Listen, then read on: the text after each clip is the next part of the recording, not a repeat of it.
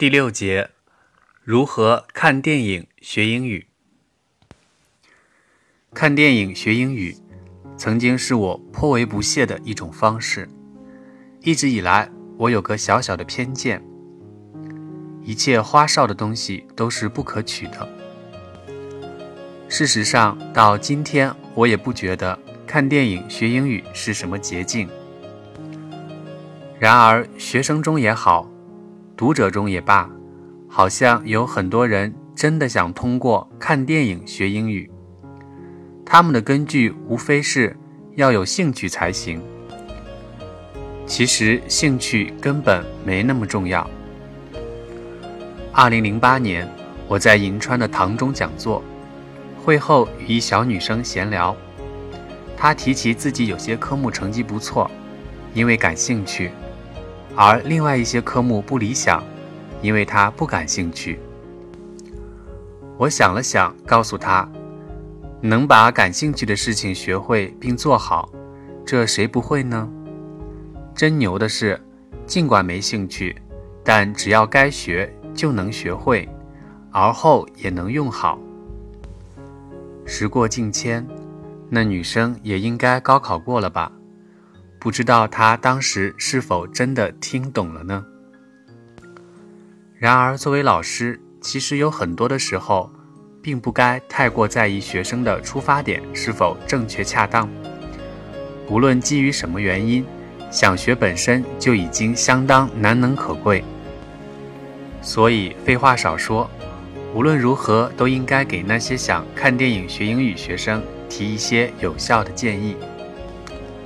下载到自己想看的、喜欢看的之后，首先去 Google 搜索英文字幕，搜索关键字大体上用这样的格式即可：电影名、发行年份、English subtitle。比如想找的是《十二怒汉》的英文字幕，那么就要搜索 Twelve Angry Men, 1957。English subtitle。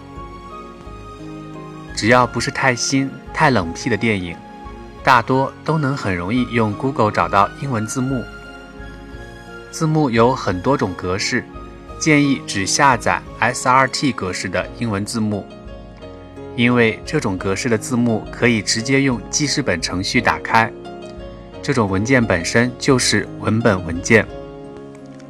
用记事本打开字幕文件之后。Ctrl A 全选，再 Ctrl C 拷贝，把字幕内容拷贝到 Word 文档中去，而后精读，把不认识的词全部查过，也要注意识别词组，而后制作一个属于你自己的词表，参考之前的如何把 MS Word 打造成学习利器，然后再开始看电影。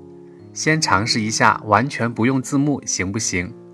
如果吃力的话，才把英文字幕打开。注意，绝对不要看中文字幕，看不懂英文就去查词典。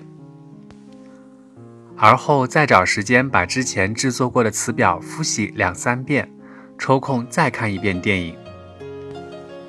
讲到这里，一定会有读者说：“那岂不太啰嗦，一点乐趣都没有了？”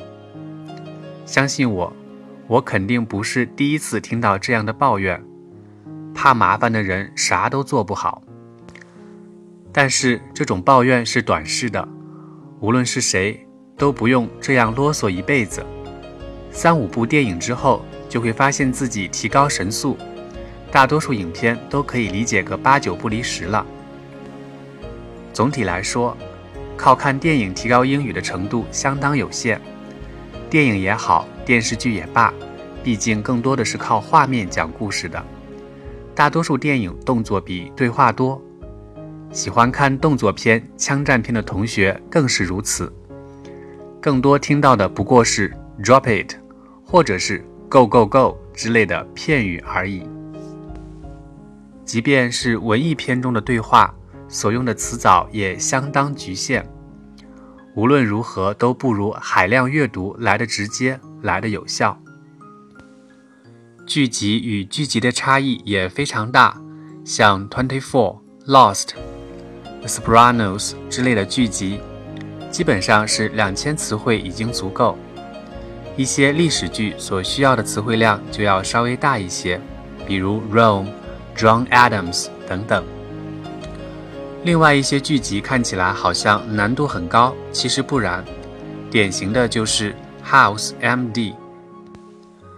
刚看的时候会觉得充斥着大量医学名词，可一两集之后就明白，一共就那么一百来个词，比如 MRI。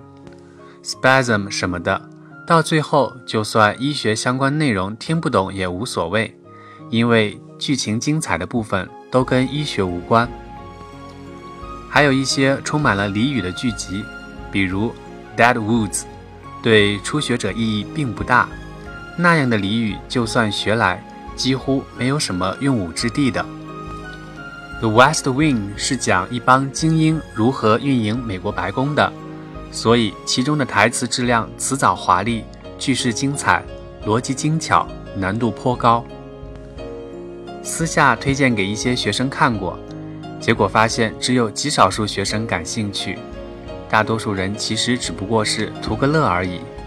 至于学习嘛，只不过是图乐的借口而已。